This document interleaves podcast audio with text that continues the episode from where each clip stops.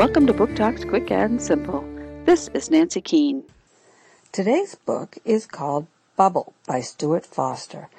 Joe has been in the hospital for so long that he doesn't even remember what it's like to be outside.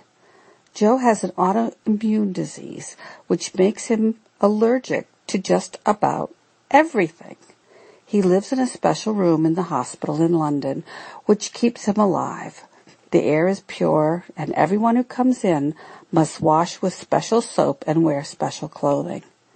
It's hard for an 11 year old boy to be cooped up all the time. His sister and nurses are really good to him, but it's still hard. When a new nurse is assigned to his case, Joe believes the nurse is crazy. Amir talks about aliens and crop circles and landing fields being built. But as Joe gets to know Amir, he begins to find him exciting and maybe a bit dangerous. When Amir suggests that Joe do something against all the rules, what will Joe do?